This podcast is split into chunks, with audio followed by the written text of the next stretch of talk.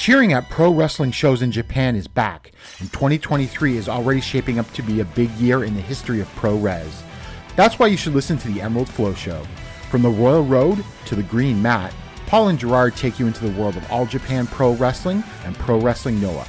Not only do we analyze events, but we examine business, who is getting over, what angles are working or not. Occasionally, we take a look at other Japanese promotions like DDT and Zero One. So if you're looking for more coverage of the world of Japanese wrestling, check out the Emerald Flow Show on the Voices of Wrestling Podcast Network, available on all of your favorite podcast apps. This podcast is a member of the Voices of Wrestling Podcasting Network. Visit voicesofwrestling.com to hear the rest of our great podcasts, as well as show reviews, columns, opinions, and updates across the world of wrestling. Uh, uh, uh, uh. Competition starting to get thick. It's the click, so I hope you watch your A game. A made no rain from the track when we unite and spit. This is an A game. Better bring your A game. Competition starting to get thick. It's the click, so I hope you watch your A game. A made no rain from the track when we unite. Hey now, it's the Mike and JD show, and I'm your host, Mike Gilbert, and I'm joined as always by JD, the little cutie, Oliva. How you I doing, JD? I was wondering if somebody would refer to me as that today, and I should have known it was you. I should have known. Yeah, so uh I was uh I was on I, I always keep my computer open during school, so I have like 10 different uh, things open because you know I sit at a desk all day. And uh I was talking to a friend on on uh Messenger, Facebook Messenger, and all of a sudden I get a message that says, Hi little cutie. And I thought it was them at first. I'm like, what the fuck? Why would you say, oh, oh, this is some random person? I didn't know how to break it to him that I was neither little nor a cutie. So yeah, I blocked them and you know moved on. Dude, um, so I made the worst mistake of my life in uh 2020. So when I moved A lot of, to lot of, a lot of bad mistakes were made in 2020, my friend. Yes. Yeah. So when I moved to uh, Vandenberg in like I think 2017, um, I was in a new county. So I moved from Solano County, which is like up north near the Bay Area, down to Santa Barbara County, which is more like on the central coast. And so in 2020, I registered to vote in that county. So I moved my registration so I could vote in the local election. Because like as you get closer to 40, you start caring about like who your local congressman, who like the city council is. Like you you need you need to be in on that stuff. And so I'm like, so I registered to vote. I registered to vote as a Democrat there, and I made the mistake of giving the Democratic Party my phone number Oh, worst mistake I've ever made in my life, right? So um, I put my phone number down, and to this day, I get texts from Joe Biden. Well, not only that, now because of that, they sent my phone number out to all these like spam bots everywhere, and like I'll get like a uh like a random like, "Hey Greg, how are you doing?" And it's like a picture of like some Asian chick. I'm just like, uh, report junk and delete. You know, just not messing with that. I get it on WhatsApp and I get it on my my Messenger all the time.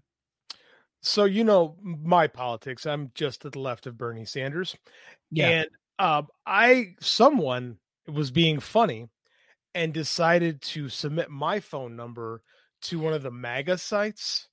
So I get Oh all kinds of MAGA spam all the time. And somebody, so I have a friend who's right leaning who thinks this is fucking hilarious and will not, and they will not reveal themselves to me Oh, so as great. to who did. I know they fucking got me. It's really good too because every like every day I have to hit stop. Every day I have to hit unsubscribe. It's such a pain in the ass, and it's such a great troll job.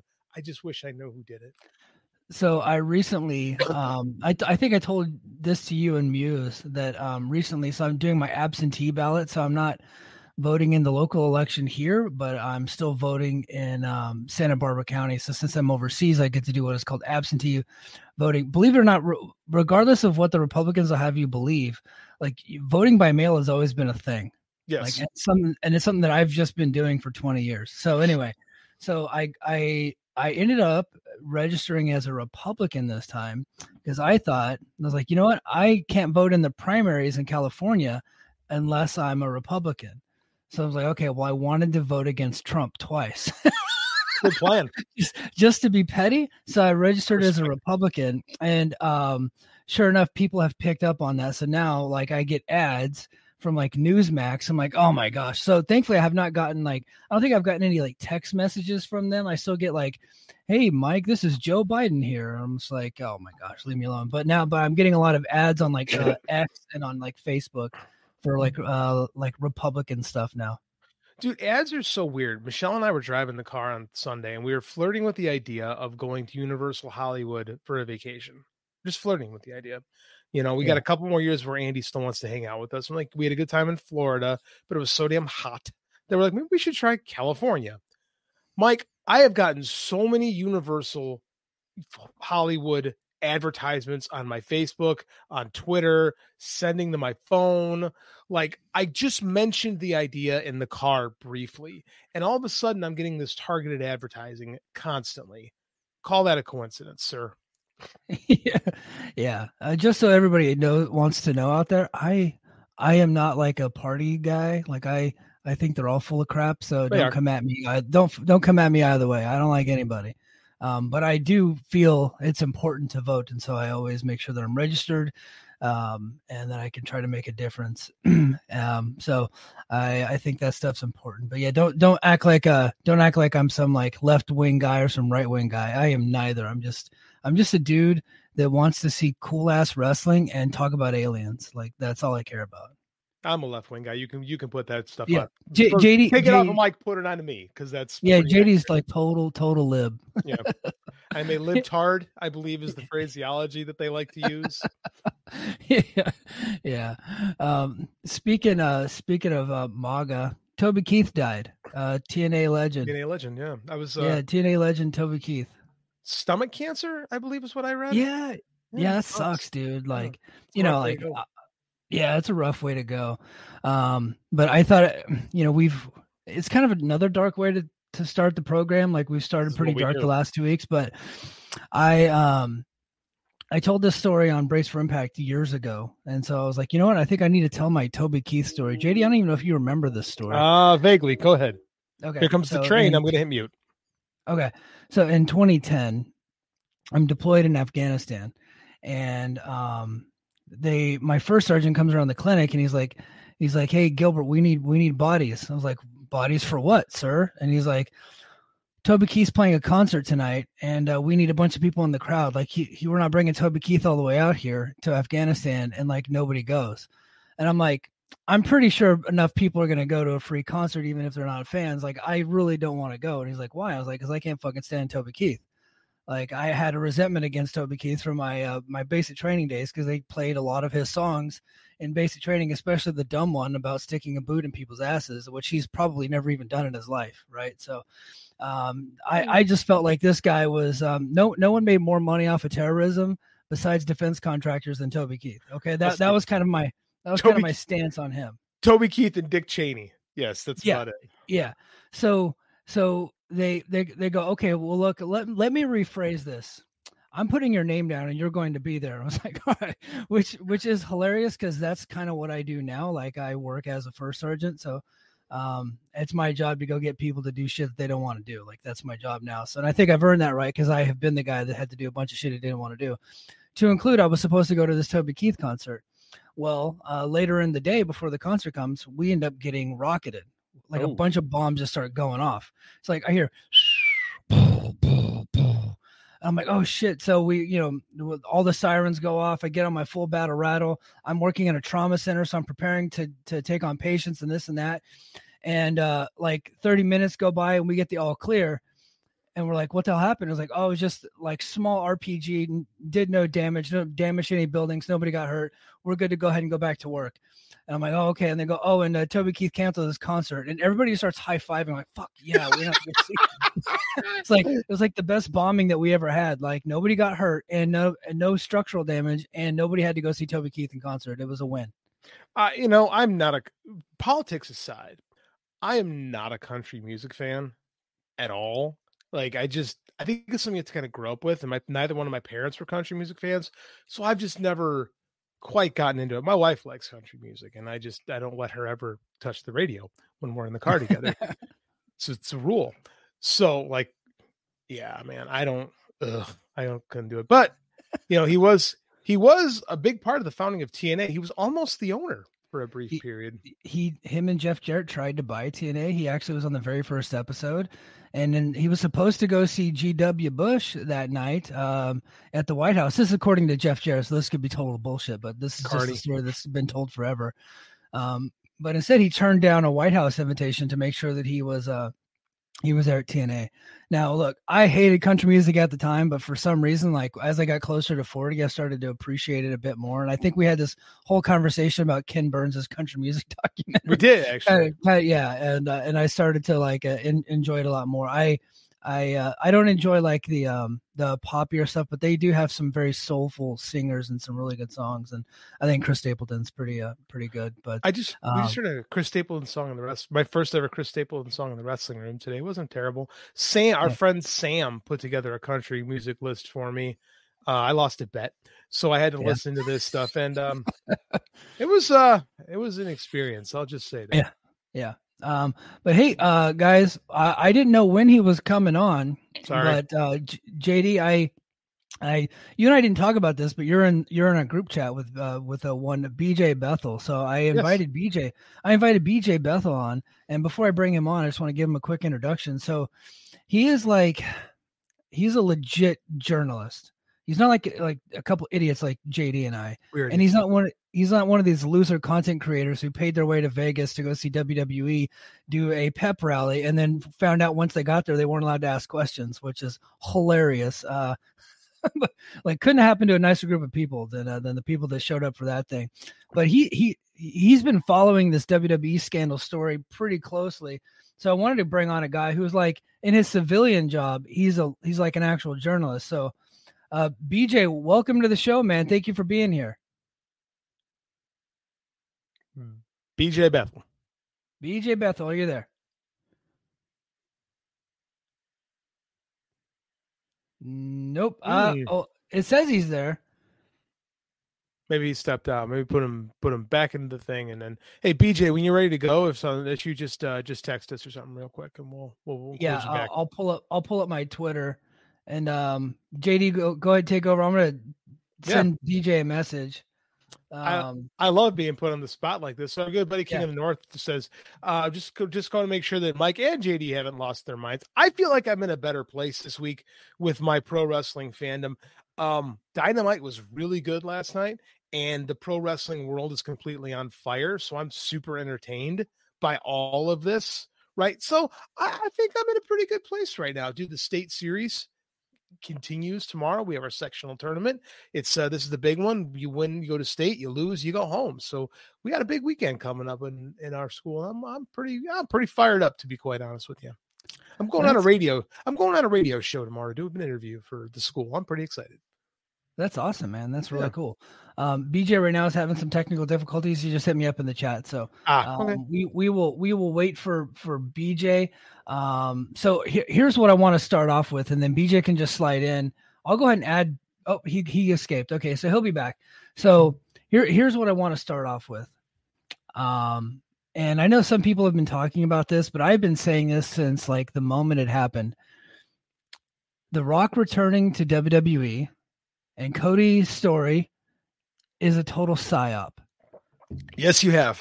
they they are creating a controversy to distract you from the fact that there is a sex trafficking scandal not only with Vince McMahon and people are pointing the finger at Vince and he's probably the worst offender but there's a sex trafficking scandal like they're being sued the company The itself company- is being company. sued Yes. so it's not just it's not just Vince McMahon. And members of the media are in on this psyop. Some are unwitting participants and some are very witting participants. I'm telling you right now, if you go back to um, Friday night, Saturday morning, and look at Conrad Thompson and Dave LaGreca's Twitter and see what they're posting, they were very much a part of this uh, distraction. They're very like it was those two guys who are popular on Twitter who have got a big following within the wrestling community. They're out there hashtagging we want Cody. They got this whole thing started. And the next thing you know, every single website that we have ended up following suit. Like I said, some of them are just unwitting participants in a psyop. But this is a total, like a total distraction to keep people talking about anything other than this big scandal that's going on in. WWE. And the sad part is, it's working just perfectly. Yeah, they had twenty thousand people at their pep rally today. I love that you're calling it a pep rally. That's exactly That's what that's it what was. it was. They called it a press conference, but they didn't allow anybody to ask any questions. It's not It a was press conference. raw pep rally. Mm-hmm. Rah rah, sis boom ba. God forbid Triple Nose has to answer a question. God, I hate that guy. I, I, but I found I found people are actually liking when I get angry at Triple H. Stick around, won't take much. Yeah, yeah. Especially, let me see if uh let me see if BJ is ready. BJ, Uh, are you Can there? you hear me? Yeah. Yeah. Hey, good. All right. That's a positive.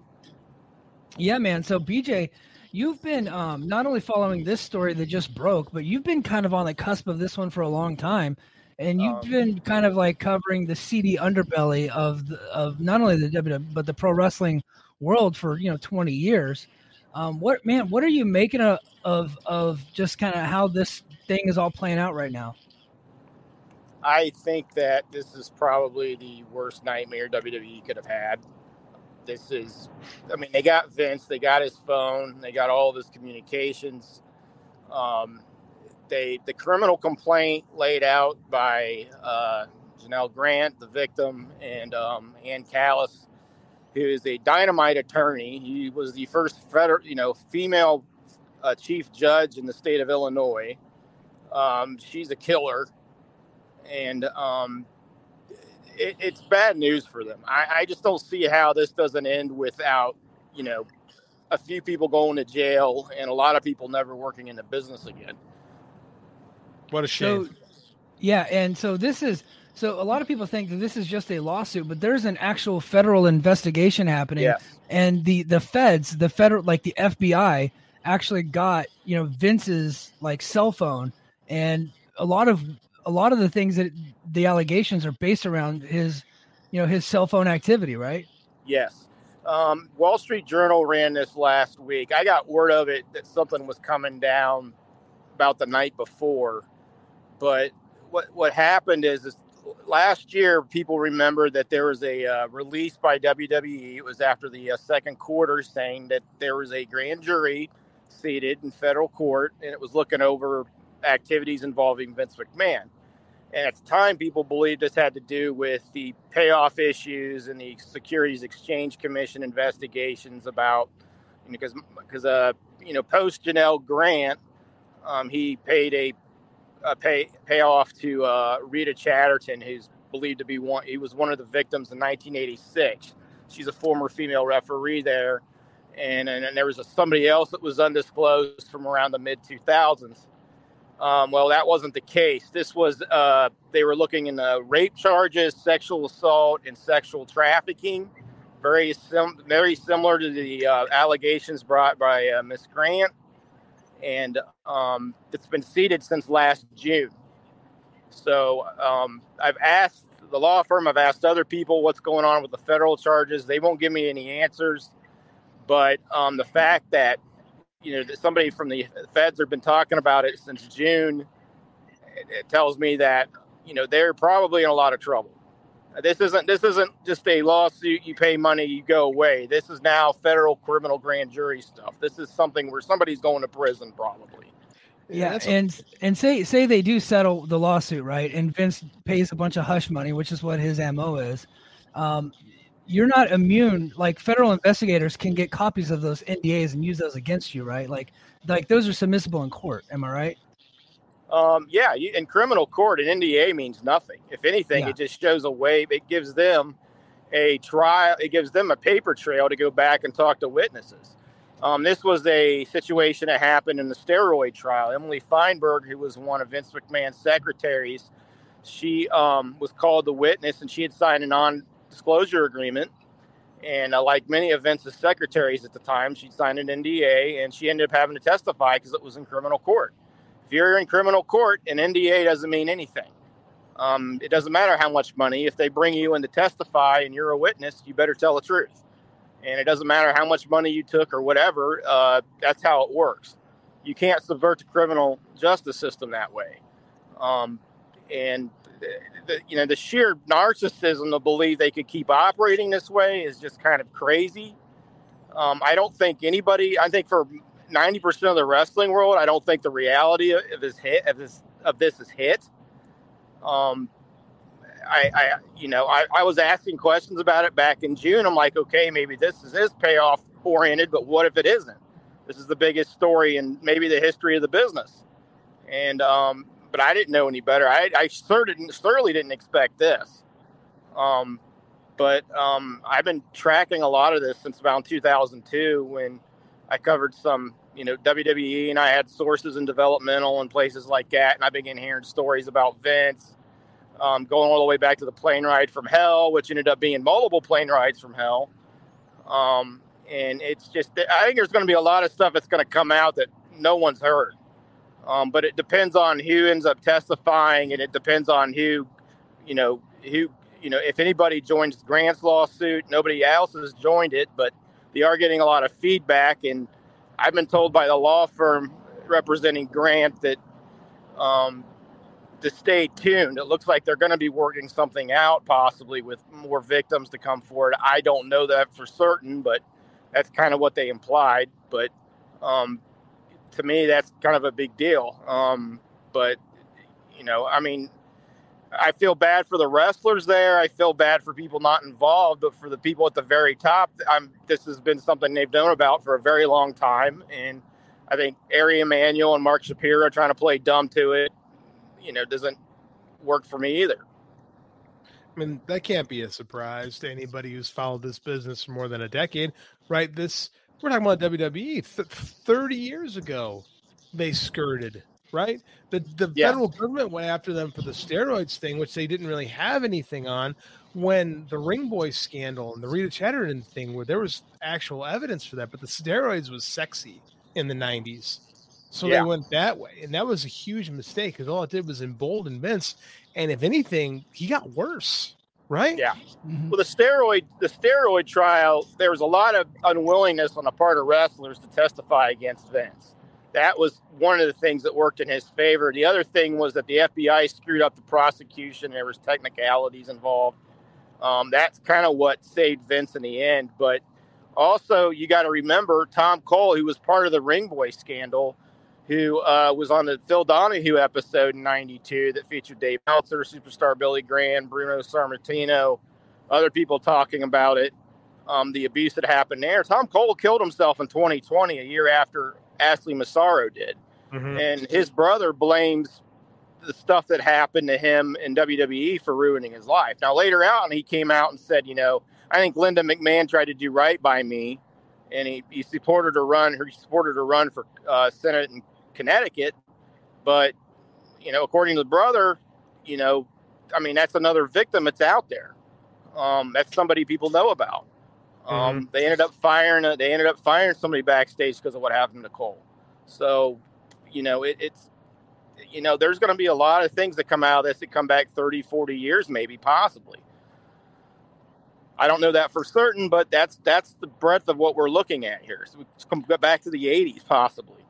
Yeah, well, the Rita Chatterton definitely goes back to the 80s and 86. I mean, like, that's unfortunately that's a her word versus his, and those are the hardest cases to kind of prove sometimes. Yes. But the stuff that's come out, I see Constantine Kuros kind of like crawled out from underneath his rock and did a news, interview, uh, Yeah. you know, and that guy's, you know, that guy's little can be a little shady sometimes. But he was talking about the issue because the WWE claims Ashley Massaro never made a formal complaint when that's bullshit. We know it's bullshit. So it yeah. seems well, like Laurinaitis confirmed that wasn't true yesterday. Yeah. I saw that. So I mean that's and it sure seems like old Johnny Ace is working super hard to save his own ass right now. You know, he's he's reliving, you know, 2000 all Japan right now and trying to protect himself while everyone else is getting out of ship. So I mean like I, don't think anyone could be surprised by this to be honest Yeah. with you. He's uh, it's like he doesn't have Kawada to keep him company, you know. Um, Miss, Mrs. Baba's uh, not around to protect him anymore. So Yeah, Miss Bob is not around. Yeah, and that's a whole other scandal to talk about. But um, but it, it you know, I I think this was a. I, I just don't understand why they thought. I mean, when he got booted, he just he got fired. He had no real legal recourse. He's gonna do what he has to do to protect himself. Um, you know, Johnny Ace, and he did not have the best reputation in the history of the business, and um, and I mean the Janelle Grant allegations against him are horrible. Um, and if anyone's read the 67 page complaint, I've read a I've read a lot of horrible criminal complaints in my time, and I mean this is a civil complaint, and it was it's up there with the worst. Um, but I mean, you know, Ace I think is going to do what he has to do. I mean, maybe he'll try to work with the feds. I don't know. Maybe he is. I have no idea. But um, it, it's going to be a long slog through this. I mean, most grand juries take about a year. I have a feeling this might be a little sooner, depending on if it's just centered around Vince and maybe some of his key figure guys and just goes back a few years, maybe it's not as long. But I mean, you're looking at potentially years upon years upon years of evidence, of discovery, of witnesses, and you know, and it's and people had knowledge knowledge of this stuff all over the company. Um, it was well known throughout the business, and oh, um, and it's gonna be it. There's a lot of stuff that's gonna come out of this, and I think it's gonna shake a lot of people up. But you know, I think WWE and N will be all right. Um, you know, there's creative people out there that can take over. Certain people can't, you know, and they're gone. But, um, but yeah, it's it, it's definitely been a shocking couple weeks. I mean, things have moved pretty fast since uh, Grant's lawsuit came out, but um, but it's also it's been it's it's been time. I mean, what happened to her is pretty laid out. There's text message evidence. There's I mean, it looks like possibly video evidence. Just in the complaint alone, they had a lot of Vince's text messages. Um, it, it, it doesn't look good for them. No, it doesn't. And like, I don't know, like there's a sick part of me that thinks it's that's really like, oh, chickens are finally coming home to roost. Like it just I don't understand how anybody could follow this company for any length of time and not just wholeheartedly go, yeah, I totally believe everything about this because this has happened in some way, shape, or form since the early or since the mid 80s. So yeah, I mean, what? Where does this go from here? Like the feds typically, this stuff typically doesn't leak until the feds are ready to pursue a case. So I mean, is this where we're headed next? I mean, uh, will we see a, a, a an arrest and an indictment of Vince McMahon soon? I would imagine at some point. I mean, grand juries don't take much to do an indictment ham sandwich. The, the? They say that the grand jury will die a ham sandwich. That's the cliche. Yes, unless you're a, unless you're a police officer with qualified immunity, it's very hard to get indicted, or it's very hard not to get indicted. And um, uh, yeah, I, I don't just based on the grant allegations. I think that you know an indictment's probably going to be coming. I'd also say, based on just what happened with Grant, the way that it happened within the business um, the way she was used within the business, the way this involved multiple people in the business. I mean, I think it could possibly be a RICO case. Um, now, a lot of the charges on here aren't normally associated with RICO cases, but that doesn't mean, you know, they the Fed still couldn't try to push that. Um, I mean, we really don't know until they present what they have, but um, I think this is going to go a long time, and I, I really think it's going to really shake up WWE in the wrestling business. I you know, they were kind of the last bastion of carnyism in the pro wrestling pro wrestling business. I think that's one reason why, you know, former people there hated on places like AEW and TNA and and other places so much that kind of either cleaned up their act or started pretty new. And you know, you know, nobody's perfect by any means, but you know, I mean, WWE's got a lot of they got a lot of dirt around that place, and you know, it just I mean, there's a lot of arrogance to think this was never going to come forward at some point. I think I think if people thought it was probably going to come after you know Vince died, he is 78 years old. He's getting up there. He's had health issues, but um, but I mean, sooner or later it was going to come out. And you know, here we are. And you know, I mean, some of us have been waiting 20 years on this. You know, just to see if, I mean, not waiting. You know, you know, with my hands clasped together, hoping this happens and breaks through, but just thinking, you know, sooner or later, this stuff's going to come out. Someone's going to complain. And, uh, you know, and, and the courts are going to pay attention. And so is law enforcement. And that's what's happened. It's funny. Uh, people who don't know what a RICO case is allow me to recommend the film The Dark Knight. They break it down pretty well in that movie. Yes. Um, yeah, it's. Yeah. And uh, Giuliani, yeah, Giuliani basically made his bones in a RICO case. Yeah. yeah, he, he he made his whole career in New York as a uh, you know district attorney using RICO to bust the mob in New York. Um, but uh, I, I don't know if that'll apply. I've had a lot of people I've talked to that think that's possibly going to happen, just with the Grant allegations, thinking you know just how this was so wrapped up in company culture, um, and just talking to people through the years and what it was like. Um, Paul London's uh, recent you know podcast, I think it was with Paul Roma I mean, he shed a lot of light on just what happened with the, you know the divas and the other women's wrestlers. They are always stuck on planes with the execs. They're always stuck in the same hotel rooms. Um, the pressure there, the fact that the Navy, uh, you know, according to Vice, they investigated Ashley Massaro's uh, um, allegations when WWE for the last 15, 20 years has denied it. Um, I mean, to me, that's that's a huge deal. Um, yeah, I know I, that but... that really rocked that really rocked the company when it came out, and John Laurinaitis yeah. said, "Yeah, this happened." Um, well, he he said he said that they that they they knew about the allegations. I really want to know what was in that investigation by the Navy, and I think David agreed. Bixenspan, who uh, actually put in a Freedom of Information uh, a FOIA request to to get that information, and I'm sure other people have too.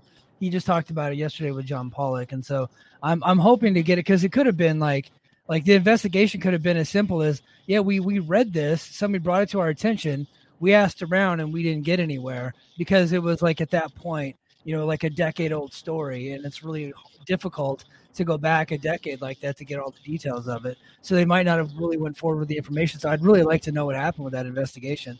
Um, and Dave Meltzer brought up something I didn't even know about that that it, like I guess before she had died that she had actually apologized to the company for saying that. Did you guys ever hear that before? Because I had never no. seen that before. I, I, I had never heard that until Dave reported it. Yeah. I, I I had never heard that before either, and I have not had the opportunity to look that up. But um, I, I I thought that was crazy. I want to know. I want to know what happened with this investigation because I mean, like, because again, she's a suicide. Like, she died of suicide. Her, she's clearly not of right mind at the time.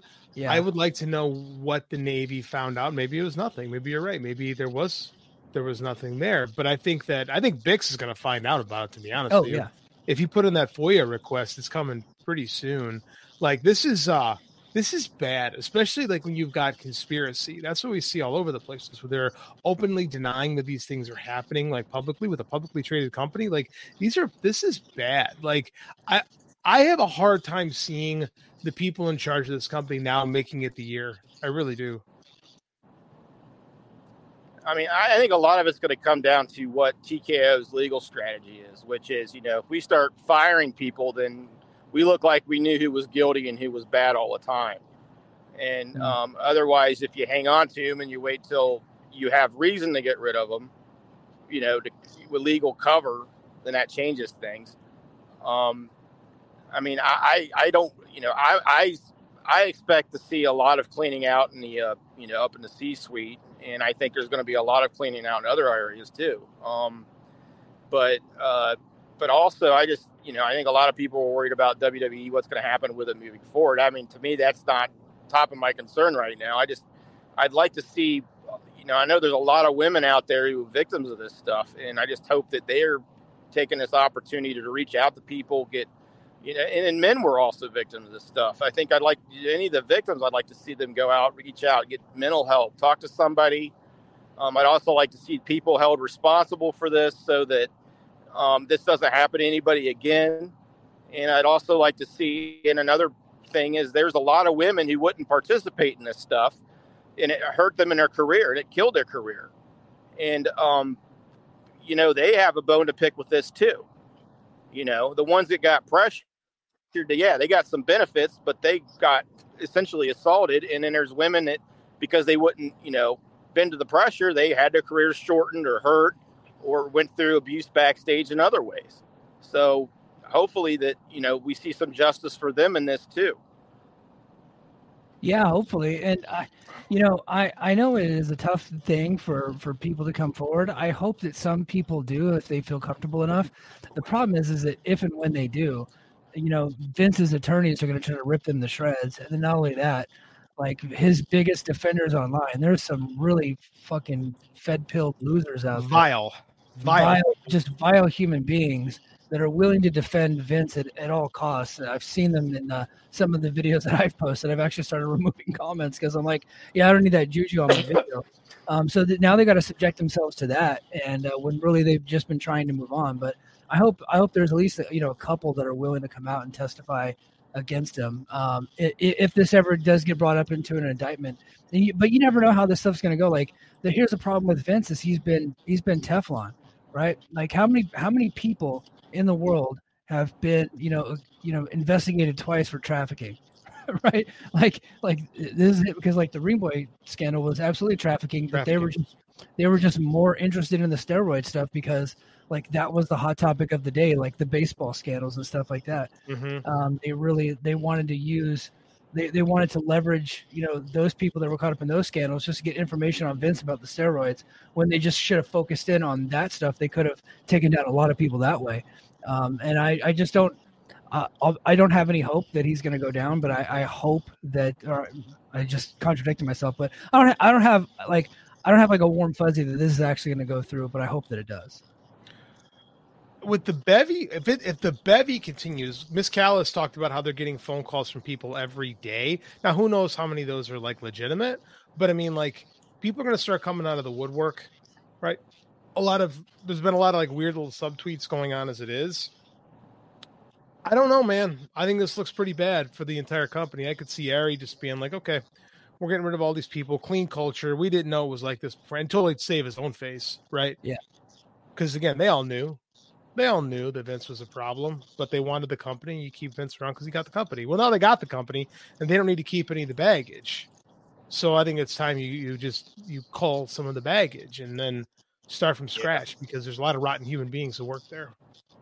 Yeah, I I think that you know, I think for people inside the business, you're living in the business, you're traveling all the time, you're in that window. It's just hard to imagine Vince getting taken down because he's always survived everything. Um, I mean, he was. I mean, you had this. He got kicked off the board, and he was in nine months or whatever. Um, you know, he's forced his way back in, and he then he's on the TKO board. But you know, it, you cover enough of this stuff, and you, are outside of that window. You know, the world looks a lot different. But when you're a professional wrestler, you're inside there, and your career is always. I mean, if you talk, I mean, one reason and Conrad Thompson and Bruce Prichard will show you this example, which is always kiss Vince's ass because he's the one secure paycheck that's out there, you know? And, you know, frankly, I'm getting sick of that whole side gig culture.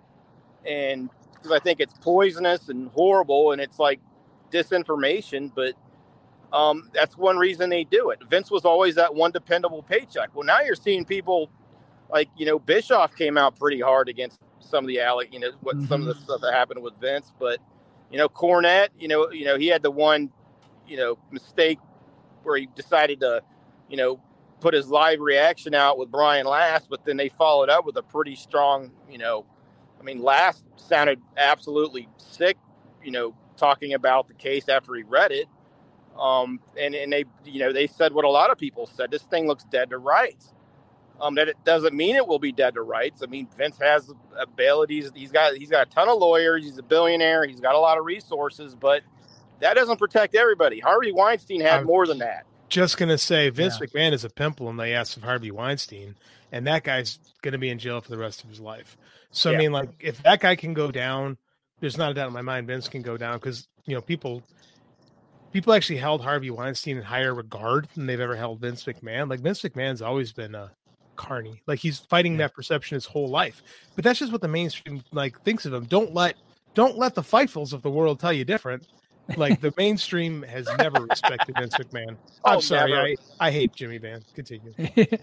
yeah. So BJ, uh, here here's my question: If Vince does go down, God willing, if he does, does he take WWE down with him, or do they, or are they able to survive it? Because that's the thing about he keeps getting compared to Harvey Weinstein, and I think that's a perfect comparison. Harvey Weinstein's company went under, right? Yeah, I think that the TKO buyout, it, it, I think that gives them a much better shot because you know they're already in other hands. They already have TV deals taken down. Now the problem there becomes okay, what happens with USA and Netflix and CW? You know, okay, we went under these deals under false circumstances that you guys had all this stuff taken care of, or false, uh, you know, pretenses or whatever you want to say. But um, but to me, I, I, I think they'll survive. It's just that you got a huge, it, it's a huge property. It, it, it's it's it's more than just you know. Despite what the McMahon family will tell you, you know WWE is more than the McMahon family.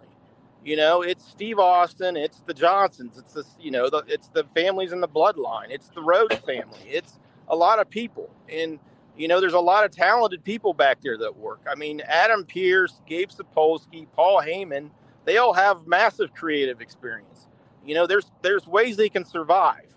You know, and you know, and it's in you know, TKO is a very rich company you know, it's going to be damaging, but they can bounce through this. And I mean, it's not hurting them in the ratings. It didn't hurt them in getting all those people in the arena tonight. You know, maybe once the federal case comes out, you know, if they indict, which I think they will, maybe that hurts some things. Maybe maybe that changes. But I mean, you're not seeing any of that coming across on Twitter or other social media places, like Mike said. Oh, I think social media is a bad place to take the temperature of something well, that's like true this. too. Because it doesn't the people who are talking about this, they care far more about who's Cody Rhodes going to fight at WrestleMania. Like, yeah. imagine if they put, imagine if the wrestling media put as much effort into this kind of stuff, the effort that you've put in, because again, you have talking to all these people. You're an actual journalist, not one of these guys that plays journalist on Twitter and just wants to be a, a content creator. Like, you know, and that's what that's what's disappointing. But it just it yeah. sure feels like this is different this time, right? I, I have tried, you know, just to talk about wrestling journalists. I've I've had some noted comments and back and forth with a few, and I, you know, one reason I've tried to push to them is that at some point you're going to be in a position where you're going to have to report on a story like this because this is the professional wrestling business. I mean, I mean, there was points where we had dozens of wrestlers dying a year. Mm-hmm. And we're not talking guys in their 80s and 90s. We're talking guys in their 20s, 30s, and 40s and you're going to have to make the decision okay what do i do to live with myself? Do i cover this and try to you know do the right thing or do i go ahead with my content creation and my social you know engagement? And, and yeah yeah hey hey let's uh, make sure we keep our access for those pressers where we don't ask any questions you know? Um but it, it, to me it's just you know, it's going to have to change the media culture quite a bit.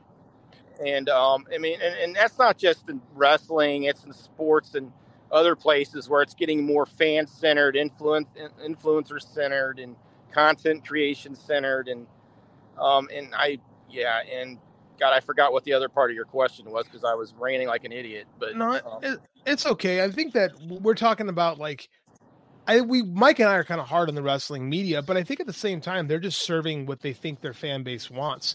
And I think yeah. part of the problem is I think the fan base has a hard time looking at this not in the kayfabe world, which is crazy enough because like pro wrestling fought to keep this kayfabe veneer real for so long that they yeah. eventually gave it up, and now the fans are the ones that are like, "Hey, man, we don't want the reality. We want to talk about like we want to talk about behind the scenes of kayfabe. We don't want to talk about real life problems." Oh no bothers me to be honest with you. you, you I know, know people. I know. I know people that are smart to the business that have followed it and have inside sources and stuff, and they don't even want to acknowledge this is happening. They just, you know, they've even read the Grant complaint and they're like, "Oh, that doesn't look like a real deal." You know, yeah. that doesn't look like this or that. And it's just like, what planet are you on? It's like now I don't now they're not going through my eyes looking through this. I've worked I've been in federal courtrooms. I've been in state courtrooms. You know, I've been in there for murder cases and rape cases and sex abuse cases and other things. And, you know, and they don't see it the way I see it, but it, I, you know, I think the reality is going to hit them at some point. It, and, you know, and I understand where you're looking to WWE for an escape. It's not a good time to live right now. Politics are divided. It's gotten into sports. Mm-hmm. You know, WWE is one of the few things that's just dumb, fun television. And, you know, now this is happening. So, you know, maybe that's maybe that's why fans are reacting. They did. I mean, when I had my initial column about this last week, I got absolutely torched. Um, it was the same day the federal charges came out. I actually written it a couple days before that, and you know, I basically said Vince. You know, I was it was an editorial, and this is my opinion. I think Vince is going to go to jail, and I don't think there's going to be any McMahon's left in wrestling business. And you know, and I made my case out, but man, I got blown up for that. And to me, it looks like it's. I don't think I said anything It was all that outrageous. But you know, this week things have changed a little bit. I can tell you that much. It's like okay, now another stone's in turn. Johnny Laurinaitis, you know, there's that. And um, then you know, people are kind of taking into the fact that there's federal tra- charges now. Um, I can tell you right now, even among the main roster, a lot of them don't understand what's going on with the whole case. I mean, I don't even think many of them know that there are federal charges. And I, if they, it is, it's it, maybe they're. I think they're probably finding out more as this has gone on. Because you got to remember, these guys are traveling all the time. They got families. You know, you're talking about women and men, and they're on the road traveling all the time, dealing with their own problems. And you know, they're thinking, "Oh, well, that's great. Paul's in charge now. I like him better than Vince." But it, it's not not quite that simple. And you know, and you know, I hope I'm hoping none of this hurts any of them, but you know, and, and I don't think it will. But um, but yeah, I'm just glad this business is at a really strong point right now. I mean, that's one thing that's good, and um, that's for you know AEW. I think TNA showed that. I think what happened to Scott D'Amore, if unless something else comes out, I think it was kind of ridiculous. But you know, More they've been doing great business. Yeah. yeah, yeah. Uh, you know, New Japan's just off to a very hot start to this year. They, you know, what they're doing in Chicago is phenomenal. You know, Mustafa Ali's, you know, should start his own promotion at this point. Um, he's like the hottest indie act since Co- Cody Rhodes. Um, so, you know, there's a lot of great things happening in the business that can probably help, you know, buffer what's happening with WWE. But, you know, I, I mean, to me, that's not my biggest concern. My biggest concern is seeing justice for victims, seeing victims get help, and, and hoping that this is a way for them to reach out, for them to get, you know, to, to get some care, to know other people care, to get some justice, and, you know, and if they have, you know, recover some of the lost earnings they did. Yeah, absolutely. And uh, uh, and BJ, I'll let you go on this. I just want to get your your thoughts on this because JD and I have been pretty hard on the media altogether. Is there just too many of them? Like, is that is that where we're at now? Because I remember when I was a kid, like we had twelve. Like we had Meltzer and Keller and Bruce Mitchell and Mike Johnson and um over on OneWrestling.com. And I think um, you know he ended up working for TNA, but like Bob Woodward. You guys remember him? Yeah. Not Bob Woodward. That's Bob Woodward Ryder. and Bernstein. Woodward. Bob Bob Ryder. Ryder. I was thinking of Woodward and Bernstein. I've been on a Nixon kick lately. Sorry. Way, di- way different there, man. yeah, way way different level. So is is the the barrier for entry um uh, to get in right now is just way too easy because now you got a couple of schmucks like JD and I having podcasts talking about wrestling, and all of a sudden people think we're journalists. Is that is that really like the problem right now? Um, well, I, I think you guys are very smart on the business. You guys are very informed. Um, your CM Punk coverage was very good and very correct. So I think you're among some of the best. Yeah. I think this is one of the best podcasts on the internet for wrestling. I think you're Thank you. definitely I'm gonna, in I'm gonna top. this and post it. Say thank you. Well, go right ahead. You can say that and put my name with it. But uh, but I do think I think there's people that are in this and are not in it because they want to report or do journalism or write. I mean, back in my day, you wanted to be Dave Meltzer or Bruce Mitchell if you were covering it.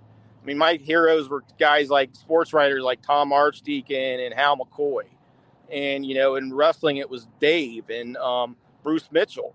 And um, depending on if you were an opinion columnist or you wanted to be a news reporter or writer, and I think right now it's just you have a lot of people that are just you have too many people doing things that aren't journalism rate related that are saying they're media, and then they're not media. They're they're nothing. They shouldn't be at press conferences. You know, the, I mean, you know, I you know, if the girl can have an OnlyFans page and just do her reactions to stuff, and then gets to ask five questions at a press conference, she shouldn't be there. You know, I, I, I mean, I mean, I'm nothing against what she's doing, but if she's not press, she's not asking anything. It's of substance. You know, just you know, there's a lot of, and it's a shame because there's so many voices out there that are good. Um, Samantha Shipman goes to a lot of AEW pressers, and she holds them accountable on women's wrestling like nobody else in the business. She's Uh, fantastic. held me accountable to country fucking music. So- Still never gonna But- let that go. But uh, but it says there's a lot of great voices and talented people that are caring about this stuff and know the issues and talk to people and understand the industry and that's who we need to bring forward but it's getting lost in the noise and you're right just with the whole social media stratus it's you know it spreads a lot of things out where you guys have a very intelligent you know, very knowledgeable, and it's a fun listen to show. But you're getting buried between, you know, guys that are talking about beer and whose knowledge of the business goes back to, you know, when AJ Styles started in WWE, you know? Well, thank you very much, BJ, uh, for educating the people. JD and I have been trying our best to talk about this case, but um, we needed somebody in here with a lot of experience and a little bit uh, more of a knowledge base than JD and I to talk about the legal stuff. And I know that you cover like legit, like legal stories over there in Ohio. Um, and so I thought you were the perfect guy to be able to bring on. I know you're you're still I digging on this that. Case, really and uh, and uh, and we're looking forward to your uh, to checking out more of your coverage, man. Yeah, well, uh, you know, hopefully, you know, hopefully, you know, as we, you know, as I said, I hope a lot of victims get help. I hope people are able to get some closure out of this. Whatever happens, I hope whoever you know responsible gets held responsible, and hopefully that happens. That's what I want to see happen. And um, you know, if that happens, that'll be uh, that'll close a 20 year door that's haunted me in a big chunk of my adult life, my entire adult life, and um, and that's and, and you know, getting to live to see it would be would it'd be a nice thing for me. I can say that. Well, thank you very much, BJ. We're going to let you go. I just want to uh, give Bye, some of credentials here. You can follow BJ uh, on Twitter at BJ Bethel Tweets, um, and you can see some of his uh, some of his work on there. He's always posted his stuff. He you've he've uh, he's been a part of uh, Melbourne's The Age, Sydney Morning Herald, Washington Post, Chicago Tribune, Washington Post. Shout out Bob Woodward, actually, Bob Woodward. Who got a shout out earlier for his for his uh his great coverage of uh of uh, Watergate? But uh, I only wrote for the Post once, but I'll take it. Sure. hey, hey, it still counts. Yeah. I've I've I've never written for anything other than you know my own website, and I just had a I had an article one day in Voices of Wrestling um, that I think got like 13 views. So thank you very much for being here. You're a you're a true gentleman, sir. Uh, well, thanks. You guys are great, and I love your podcast. You're fun, and you guys are good guys too. So uh, hang in Thanks, there. BJ. Thanks, awesome, BJ. man. Take care. Bye. Take care. in the hobby, it's not easy being a fan of ripping packs or repacks.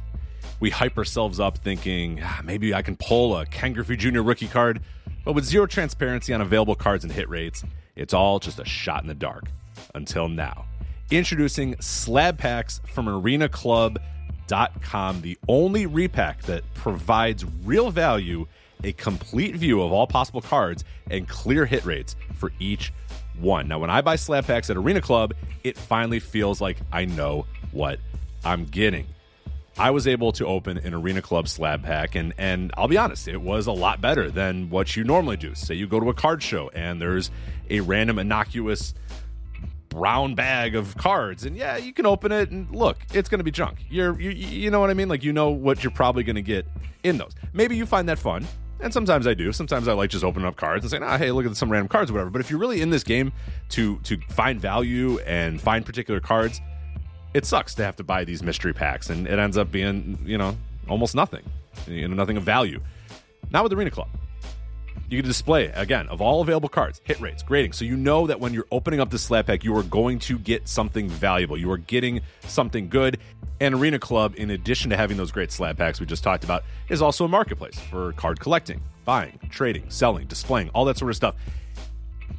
But those Arena Club slab packs, man, they are revolutionizing the repack game with transparency. After your pulls are revealed, they'll immediately be placed in your vault for safekeeping or trading and selling, and you can have them officially graded by Arena Club as well. So again, uh, setting these things off, it's going to be officially graded by Arena Club, and the Arena Club grading process is accurate, fast, and transparent with full grade rationale provided and explanation of how your card was scored. So whether you're buying, selling, trading, or displaying, Arena Club is the card collecting platform that you have to check out. So right now, I've got a special offer here for Voices of Wrestling Network listeners.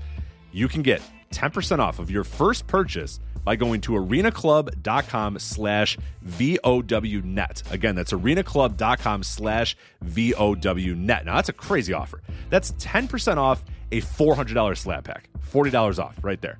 10% off your first purchase. No matter what that purchase is, 10% off. Again, that's arenaclub.com slash VOWnet, arenaclub.com slash VOWnet for 10% off your first purchase on Arena Club. And we thank them for sponsoring the Voices of Wrestling Podcast Network.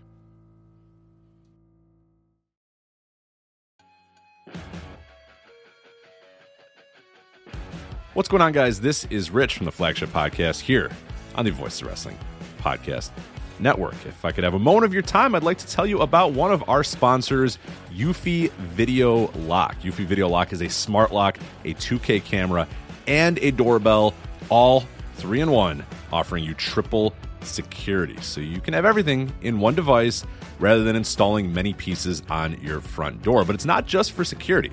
The Eufy Video Lock is also for convenience. No more concerns about losing keys, and you can assign passwords to your family members and see them coming back home via the integrated cameras. Some other great features we love about the Eufy Video Lock is it is easy to install and set up with just a Phillips screwdriver, no drilling required.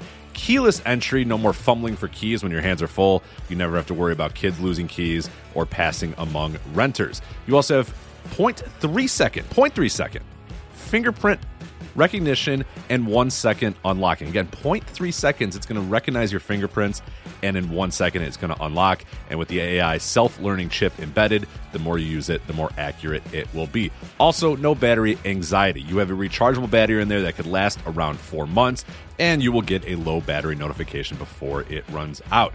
Uh, passcode unlocking a remote control with a 2K clear sight, see who's at your door, and control from anywhere through the Eufy app. With enhanced night vision, you can have optimized view even in the evening. You can also secure your package delivery by view and two way audio. And then, best of all, no monthly fee. A bunch of other brands out there are going to charge you a monthly fee.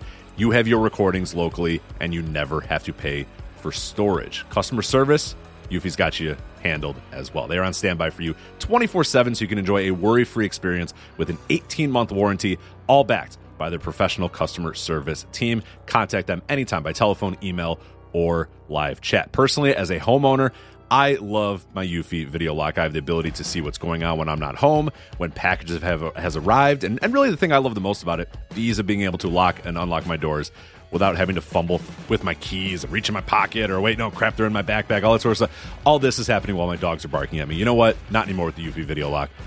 I touch it, 0.3 second fingerprint recognition, one second, door is unlocked. Much, much easier.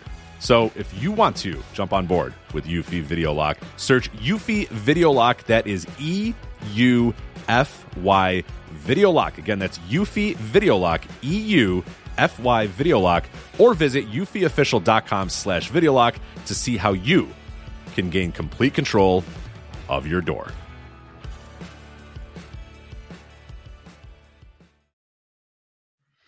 So that All right, was well, uh, that was BJ. That was yeah. BJ Bethel, man. He was dropping some uh, knowledge bombs on us. That was awesome.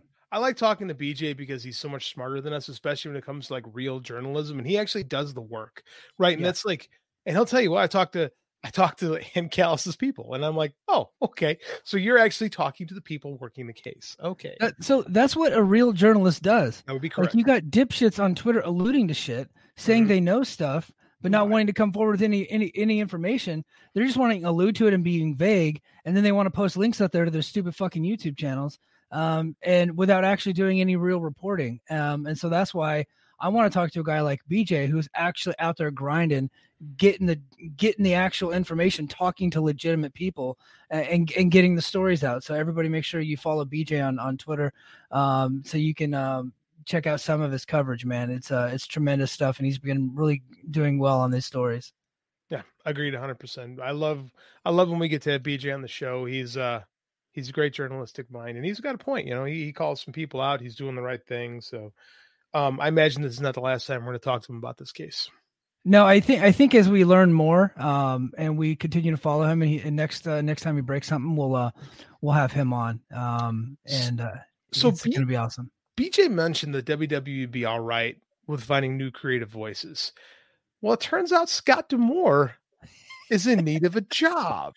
yeah, yeah. So that's what I got out of the I got out of the show today, and I was late because my kid wouldn't go to bed, and uh, I couldn't help but notice our chat was just full of people wanting to talk TNA because that's our that's our roots, that's our bread and butter. Mike, yeah, and I, I actually wore my brace for impact shirt because I knew I knew we would get into some uh to get into some TNA talk, man. what happened? So, uh, eh, you know, I got a chance to listen to the flagship. So Joe Lanza actually talked to somebody within the company. Like Joe, they did some actual real stuff and talked to somebody in the company, right? And so, uh, we're gonna we're gonna lean on him a little bit. So everybody check out the Voices of Wrestling flagship when it drops tomorrow. But I was able to check out their live feed earlier tonight. So um, yes, Scott D'Amore has been terminated as TNA president, and uh, they have um, they hired or they put in his place a guy that's been basically in the Anthem umbrella for like 16 years. His name is Anthony Cicione. So it's a little uh, Italian on Italian crime here with uh, taking uh, D'Amore's job. And now we got JD Oliva, another Italian to talk about it. Hey, hey. Um, so here's here's uh, I gathered some of the info. I'm gonna look at my notes here. So apparently D'Amore wanted to keep the company growing and he wanted to get another budget increase, right? Um, because you know they've got a little bit of mo- momentum. Uh, hard to kill, uh, you know they're over thirty thousand buys on Hard to Kill, which is pretty freaking tremendous for a television show that that struggles to get hundred thousand live viewers every week, right? Um, it's on a super small network, um, and they also sold you know seventeen hundred tickets there in the in the Pearl at the Palms, and so uh, we're like, hey, we got momentum. We we need to keep it going. We need a bigger budget. We need to sign more talent. We need better lighting. We need better cameras. We need all this stuff.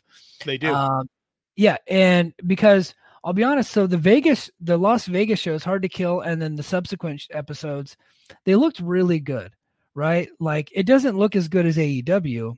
It right. looks like a third tier wrestling promotion. So it looked better than New Japan in the states, right? It's a much better production than New Japan in the states, but it looked, you know, you know, in between like AEW and MLW, they're like right, right there as far as their look. It looked better than what it was before, but still not as good as where it could be if you want to be a major promotion, right? Um, well, since they've gotten to Orlando and they did those tapings in Orlando, they taped a month of episodes. It basically looks like Impact Wrestling era with a TNA logo. It's a dark arena. There's not that many people there. The crowd that is there is pretty loud, but it still looks, you know, third rate essentially. Yeah. So I could see where Scott D'Amore's coming from. It's like, hey, we just did this, but the guy that they brought in now, this is according to Lanza. So the Cicione guy, he's more of a bean counter and he's looking to come in and cut the budget and to get the finances right because they're tired of losing money on this TNA gig. Um, TNA and Impact is, was, and always will be, according to Anthem, cheap programming for AXS and Fight Network. Correct. That's what it is. I think Scott D'Amore was trying to make it something more. He was trying to make it bigger than than what they ever intended it to be, and they're not willing to take any more losses on that. So, so um, they they they want they want to cut the budget because they they don't see any return on investment. So they were um, they did a, cor- corporate restructuring, essentially moving TNA into the Anthem uh, into the entertainment wing of Anthem. So it was in the sports wing. Now it's moved over to the entertainment wing under Cicione. Excuse me. Um, uh, and then I'll let you talk in just a sec, JD. Uh, D'Amore knew that he was losing power. Actually, uh, this is another thing that came out in PW Insider he, he had known for a couple weeks that he was losing power, and he actually approached Anthem with an offer to buy TNA outright. He actually had uh, financial backing from a from a bank. Uh, I don't think a lot of people know that um, Scott D'Amore is independently wealthy. Like his family is this family is a big real estate, you know, com- like they're real estate moguls in this in the Windsor area, the Detroit Windsor area. Um, he took over his dad's business. He's been running it very successfully for a long time. He doesn't need this shit. So um, he could have actually, um, he felt like he had the money to go ahead and purchase uh, TNA, but it, it appears Anthem wasn't interested, which is funny because I heard early in the morning that Anthem was interested in selling, but then I heard that no, they were listening to a, a, sales pitch by Scott D'Amore, and they they essentially they turned him down and then they fired him basically. So what I'm hearing is like they want so they were never really in in in contention for guys like Ospreay or Mercedes or you know uh, Okada. Like this was just like stuff we were punk. Like because if they're coming in and saying well, we need to cut the budget now, like what would you have done if you got a seven figure talent on board? Yeah, you so know a lot of a lot of the information is conflicting out there, right? Big big time. Yeah. So, and, and, maybe they were interested in, in Punk, right? And Ospreay. Maybe they thought that, hey, we would get a return on investment. I think they would have with Punk. I don't think they would have with Ospreay. Um, and that gotta, not has nothing to do with build, talent. No, you got to build Ospreay here. You got to build Ospreay in this country. Yeah. Yeah. So, um, and they, they just don't have the infrastructure to be able to do mm-hmm. that, right? So, um, but I think they, they could have with Punk, and maybe they were interested in signing CM Punk because you know CM like you know when CM Punk was in the UFC, UFC was on Fight Network, right? So they like they're they like they see CM Punk and they probably see dollar signs and they're willing to go ahead and make that investment. Um, but whenever they missed out on all those talents, and then next thing you know, we're getting Ziggler and Ali, and we're paying them a lot of money, and they're not seeing the return on investment, which is weird that they would cut bait within a month. So I think we're going to find out a lot more about what really happened there. Um, but Lanza saying that this guy's just a bean counter and he's wanting to come in and kind of uh and get the budget right. And um and that Anthem wasn't. And then P, uh, PW Insider, as Dobby was saying, PW Insider saying that um uh, basically D'Amore wanted it to be this big thing and Anthem just wasn't willing to play ball, and so that's you know essentially what led to their the the break there. It's funny because that was like Don when Don Callis talked about their him and D'Amore's pitch to Mm-hmm. Anthem to run the thing. They were they were the idea was to run small, right? Run Yeah. lean. So it sounds like Scott wanted to be bigger, and they were just like, "No, we don't want to be bigger. We also don't want to sell to you." Yeah. So like this, it's interesting. Um, I don't think it's good, right? Yeah. Yeah, I mean, if this guy's coming in cutting budgets, I mean, so he- he- here's the here was the fun thing about watching Impact in TNA. Part of it was the, seeing them grow every year, right? Seeing the improvements that they would make over time, Mhm. right? And then 2023 was like, I don't think creatively was a very good year. I thought 2022 creatively was very good, but 2023 was Broke me. pretty bad. Um, yeah, and, and broke JD. I think 2024 was primed to be their most successful year, and it just seemed like um, D'Amore just kept asking every single year for more and for more and for more. And then this year, that kind of uh, like it was the straw that broke the camel back. And then he he saw the writing on the wall that they were never going to be fully invested into this uh, this thing that he loves so much that he would rather just buy it and then try to get his own TV deal which is beyond me because the there it's not going to get a TV deal. The only reason it exists is because Anthem bought access. It was not like the show doesn't look good enough that for like a Fox to buy, right? Like they would actually have to pour a bunch of money into the production to increase you know the way it looks and things like that for anybody to be interested and right now they're not doing that. I mean look tony tony khan tried pitching ring of honor nobody wanted that right? Mhm. like it's just it's difficult to get a tv deal. They don't just grow on trees right? Tony khan just happened to have the right resources and he said look i'm going like like all in right? Like i'm going all in. Like i'm putting all my money into this and i'm going to make it look like it's this big budget thing and i'm going to sell it to a broadcaster and that's what he did and anthem just not willing to take that kind of risk they're just not No, and it's and and I I get it. It's their money.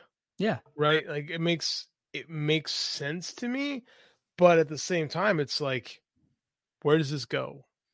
You know, it doesn't sound like it doesn't sound like they're in a really healthy position right now based on that. Well, I morale is at an all time low, right? And here's the the crazy thing, you know, I've stuck with the Impact podcast. Impact podcast and TNA podcast been kind of boring because it's been relatively drama free. You don't have superstars, you know, punching out, you know, job guys named Jungle Boy, right? You don't have or l- lunging at the owner.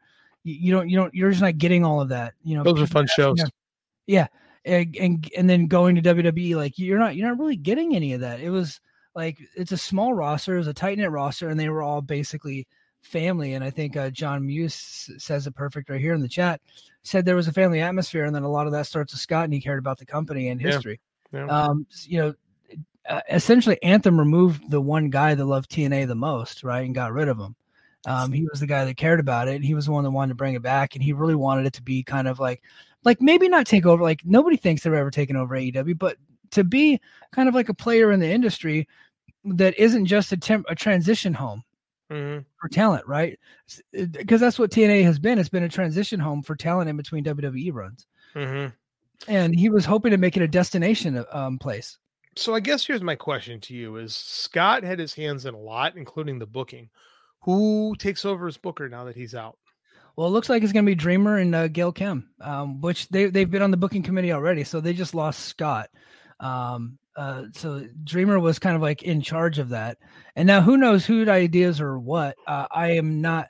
I think they need to just they need to overhaul that booking committee completely because I think they have a lot of tired ideas. And my problem with TNA, um, as much as I praised Hard to Kill, I think, and then the matches that they had, I didn't think they came out of it with very good stories, and I think that's been a problem in that company for a long time, and it's been a problem honestly since Don Callis left.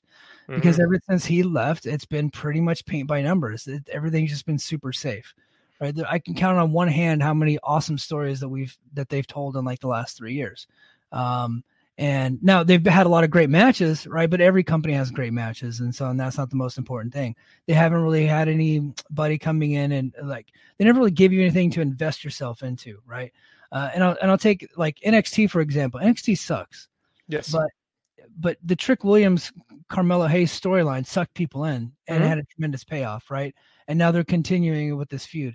Like you don't like like you kind of had that with Moose and Josh. Like I think that like you know we felt burned at first, but eventually like they told a great story there. You know, but outside of that, they haven't really told many great stories. And and that's three years ago, right? Like that was twenty twenty one ish. yeah, yeah, yeah. So I mean, like, what sense? Like this is and this is when we did Brace for Impact every week. This is what I would talk about. Is like we're going nowhere. Yeah. Like nothing is progressing. Like I got real excited for the honor no more thing, and then circumstances kind of killed that before it had a chance to be. Like I just don't know. I just don't know. I don't see the path forward, especially without like a good leader up front. And I don't think that's Tommy Dreamer. I just don't. Yeah, I, you know he's he's a guy that you keep in, um, you know, the talent like him, and they'll work for him. But you need like a fresh creative, like a younger creative mind, right? And not just like another guy off of the WWE fired shelf, right? Like I, if if I were them, and I don't know if this information will ever get to them, but I know that some people listen to us. I actually know people in that company. If I were them, I'd be looking at like you know your Deadlock Pro Wrestling, like who's who's booking on the indies right now doing cool stories and actually drawing money you know who you know who out there can you bring their ideas to your company something fresh and exciting instead of just rehashing shit from WWE television and then rehashing guys from WWE main event you know tonight on TNA and I haven't watched the show yet tonight on TNA they had Simon Gotch attack Josh Alexander Ugh. and now they're starting a feud and looks like they're going to be wrestling at the next uh, at the next live event right Who wants? And- who wants that? Who no, no, wants that? nobody. No, nobody. And they're doing a feud between Big Kon and PCO. And I'm just like, look, I love PCO. PCO's great. But Mhm. there's nothing more boring than Big Kon. Like he's just a big lumbering oaf that nobody likes. Right. And Right. he's said that for two years on the show. Like Yeah. I just don't. I just don't see. And like I, someone said, oh, they could bring in Delirious again. I'm like, oh, did you watch those Ring of Honor shows? Delirious has been there. He's, Yeah, he's on the he's on the committee. Yeah. And it makes sense that the shows are boring because he's boring Booker. Like I just I don't. Without Scott, I mean, like I, I I had my qualms with the show, but I mean, like he was a pres he was a calming presence in the locker room, and people liked him. So when you're not getting paid a lot, it's good to at least like where you go to work. And Yeah. We seem to be stuck. Yeah. Well, and so here, here's one of the problems. They're going to be facing multiple problems going forward. A lot of the talent had other opportunities elsewhere, and they signed with TNA because they respected Scott D'Amore because he is their coach, Mhm. right? He he is like Moose. Not only trained, you know, was trained by Scott D'Amore. Scott D'Amore worked as his agent for a long time, brought him into TNA, and he's been there. And he just signed the longest deal in TNA history because uh, he felt like Scott D'Amore was going to be there, right?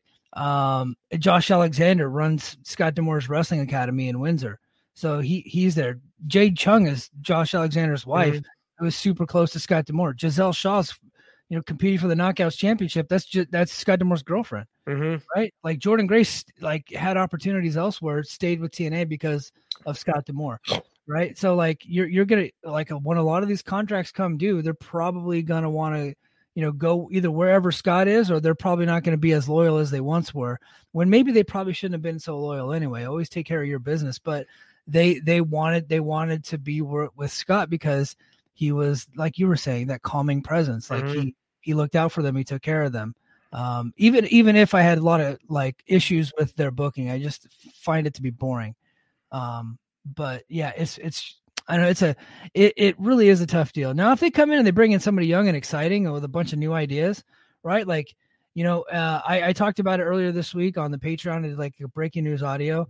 I was like, look, this is this is like removing Dusty Rhodes and bringing in Jim Herd, right? Bringing in a TV exec. That's exactly, Exactly what what it is. it's exactly what they did. Okay, when do they go to Kip Frey And at one point do they try Bill Watts? And then where when do they get to Eric Bischoff? Right. And I mean, like early stage Eric Bischoff, who had fresh ideas, who did a lot of cool things, who created this party like atmosphere before he, you know, realized he was a fucking mark and got manipulated by everybody and blew up the company. Like, but who realized how, how, do they how do they get to that point? You know, I, I, don't know. I don't have an answer to that question. Like, I just want to see them do something interesting because it seemed like they had a lot of momentum, and now they don't seem to have a lot of anything. And you know, losing losing uh, Trinity is a big part of that too. Like, it just it seems like we just got reinvigorated. And now we're back down, and now the top now with the more the morale is down, and I just don't like where this looks like it's headed. Yeah, yeah, it's it's not looking good. I'll have more as more details come out. I'll talk about it this weekend on uh, on Brace for Impact. Um, but here, let's let's go to the chat. We've had a lot of people in the chat all night. We we had BJ on, and um, so we haven't really had a chance to talk to people in the chat. Um, let's see. So David Hadley says, uh, Dreamer's creative is a lot like Bully Ray's, very goofy. Yeah, Dreamer doesn't have a good record. He he booked Mhm. OVW for a while and it was trash too. And I think he did a lot of the booking in ECW and it doesn't hold up very well. No, Antonio Bang Bang Niner Gang says Dreamer ass on TV enough for the old heads in wrestling. Yeah, absolutely. Mhm. Um, uh, let's see. Josiah's in the chat. He said tonight's episode was more paint by numbers. It was fine, nothing exciting. And that's been the that's been the thing with TNA and with Impact for a long time. It's fine. Like it's an that. easy watch. It's never like very bad. It's also rarely ever like very very good. It's always pretty good. That's that's been the thing. And then there's been some pay per views that I thought were awesome, but nobody gave it a shot because it's always typically fine. You know. life's too short to watch mediocre independent wrestling. It just is. Yeah. Yeah. Uh, Dobby in the chat says, I'm curious if this is where they bring back Sami Callihan because Revolver has been killing it. That's, That's pretty true. interesting. Wrestling Revolver has, um, you know, because Wrestling Revolver and, you know, Game Changer Wrestling and Deadlock Pro Wrestling, they have access to AEW, TNA, and New Japan talent. Um, they're able to book some pretty compelling stuff. I would like to see if some, okay, not Game Changer. I, uh, you know, I think they had, they did some cool stuff, but it's mostly like, you know, gutter trash. But you know, if Sami Callihan wanted to come in, uh, get a shot, or somebody from Prestige, or somebody from Deadlock, I'd I'd be real interested in that. Um, just don't Mhm. do the intergender shit and the deathmatch shit. I'm not interested. Agreed. but- Agreed. Yeah. Um, uh, King of the North says hire Chris Hero. I think he has a job. Me too. he, he works Ring of Honor. That's why Rachel Ellering's back on TV. Um, yeah. Um, yeah. Lot, and then here we got uh, John Muse uh, in the chat says it depends on what they want. If they want cheap TV, being uh, they being Anthem, the creative doesn't mean much. If they want growth and quality, they need to invest in people with a plan and ideas. You know who they should hire now that I think about it to take over creative? Hmm. John Muse. oh yeah, that's hundred percent. yeah, John- that's what they should yeah. hire. Somebody with fresh ideas. you Yeah. know?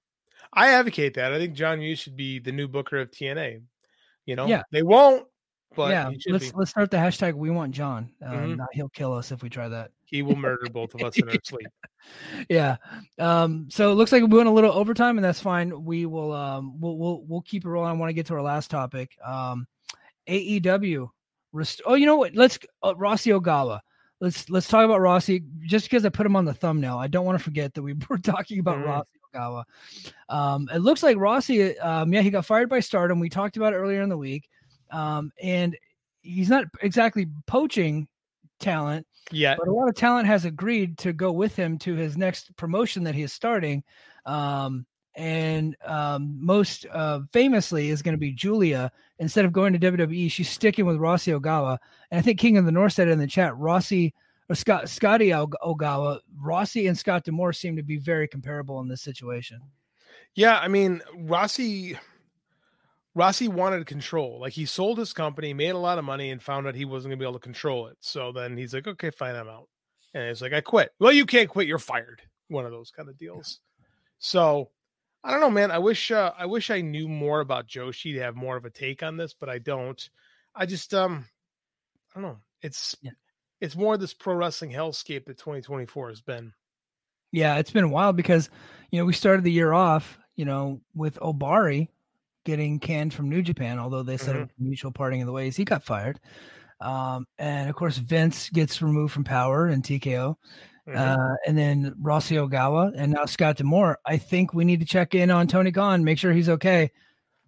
Tony Khan's probably been a little busy last week. You know, he's uh, having a good time. His Twitter was entertaining. So Yeah. uh, so, and his his uh, show Dynamite this week was one of the best that I've ever seen. I think. Like it Yeah, was. it was a I great thought it was you know top to bottom. I thought it was just a, a badass show, man. Yeah, I agree. Great show. Um, guys in the chat, has has AEW restored your feeling? That's been uh Suit Williams has been talking about that, like that AEW has restored the feeling. And I- I think caught in all the chaos that is pro wrestling, um, as the pro wrestling world is burning down around everybody, um, I think that AEW is finally back on track and is kind of reigniting um, my interest in that promotion. Because I, I'll be honest, by the end of last year, I was no longer interested in it but this Mhm. year like i think they have they've really got me back Yeah, it's been a good year so far. It's only February. It's been a crazy year so far, but it's only February, so got to see where it keeps going.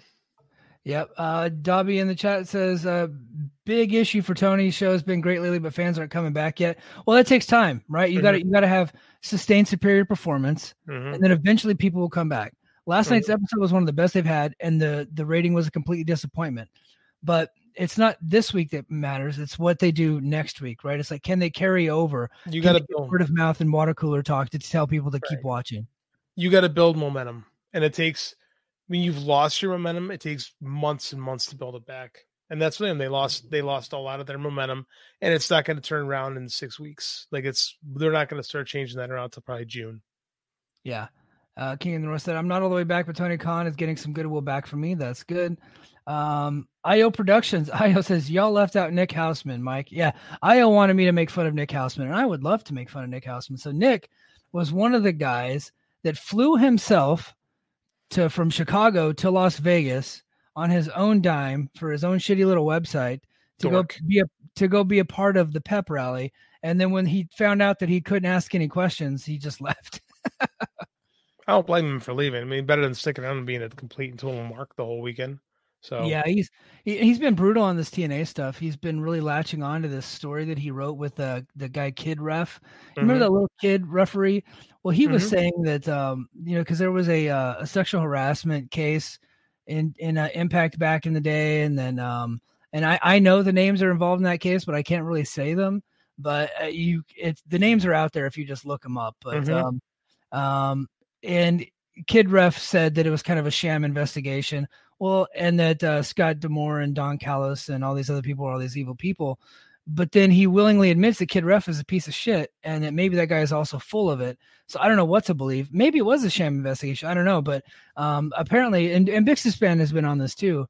So there was a sexual harassment case and they brought in somebody who they reported as an independent HR firm to investigate it. Well, it turns out the HR person was somebody that they knew who also now works with that works with their company. That's a little that's a little fishy. I just don't know that D'Amore had anything to do with that. He was the EVP of Impact, but that's all legalese anthem stuff. I didn't like now if D'Amore was the perpetrator, which that's never been even rumored, then maybe we got some, but it didn't appear like D'Amore had anything to do with that. But but um Nick Hausman wants to connect the dots and point the fingers at D'Amore, but he's not really presenting a case. He's just alluding to it like a Right. fucking loser that he is. that's what he does.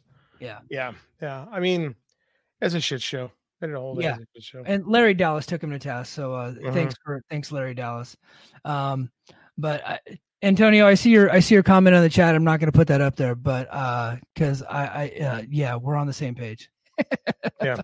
yeah, yeah, we're on, we're on the same page. Uh, guys, I, I don't know if you guys can see, but JD's falling asleep, and I'm it's time for him to- struggling.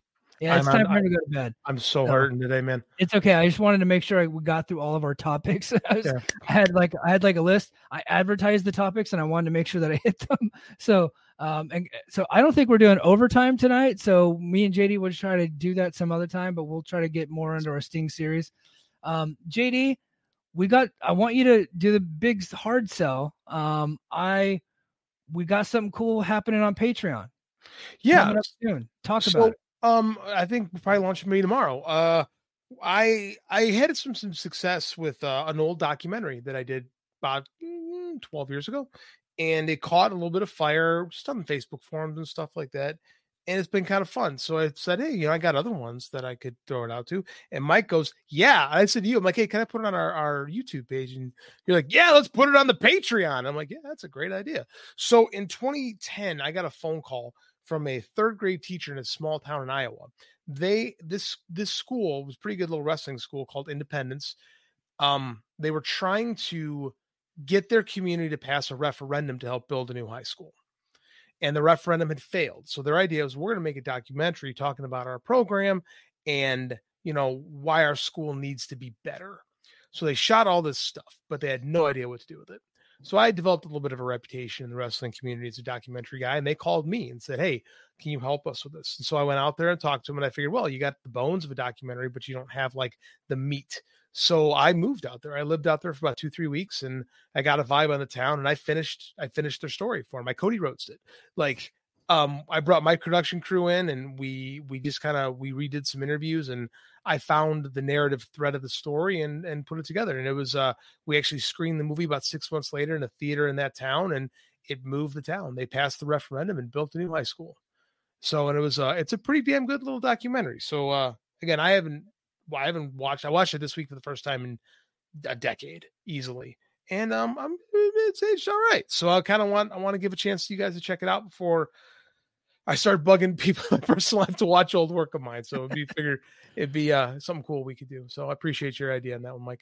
Yeah, Independence, a uh, wrestling with a community, mm-hmm. is going to be by the time. So if you're not watching live, if you're just checking this out on uh, the Voices of Wrestling podcast feed or the Mike and JD Show podcast feed, um, you can go to patreon.com slash the Mike and JD show and uh, it will be up. Uh, I'm actually going to put it up as soon as uh, we're done with this. Uh, we're done with this podcast. The video is already ready to go. It's already uploaded. I just got to mm-hmm. post it. And it's going to be on Patreon. Uh, so please uh, check it out. Plop your five bucks down and support JD's project. Um, a lot of people are he's, he's, very happy with it. It's a great documentary. I think you guys will really enjoy it, and I think more of that will will more of that to come. Uh, we, we might start putting up some more of uh, JD's classic stuff up, up on yeah, the Patreon. I got stuff. Uh, absolutely. So thank you everybody for being here. Thank you everybody, all the all the brothers in the chat. I really do appreciate you. Um, oh, sorry, my mouse just, dude, my mouse just quit. I'm trying to get out of here. Thanks to everybody in the chat. I really do appreciate you. Patreon.com slash the Mike and JD show. And until next week, mahalo. Uh, uh, uh. Competition starting to get thick. It's the click, so I hope you watch your A game. No rain from the track when we unite and spit. This isn't A game. Better bring your A game. Competition starting to get thick. It's the click, so I hope you watch your A game. No. My name is Tyler Fornes, and I am one of the co hosts of the Good, the Bad, and the Hungee AEW podcast here on the Voice of Wrestling Podcasting Network. We take a broad scope approach to the world of all elite wrestling and the entire universe of Tony Khan. We talk about the big matches, the big stars, the promos, the storylines, and we also look at it from a big picture perspective. How are things going to change over the course of the next 10 years with AEW still in the picture? How are companies like WWE going to adapt and adjust to AEW? Are they going to be a similar way like they did with WCW in the late 1990s? Will there be a counterpunch? We talk about all of that and more on the good, the bad, and the hungee every week on the Voice of Wrestling Network.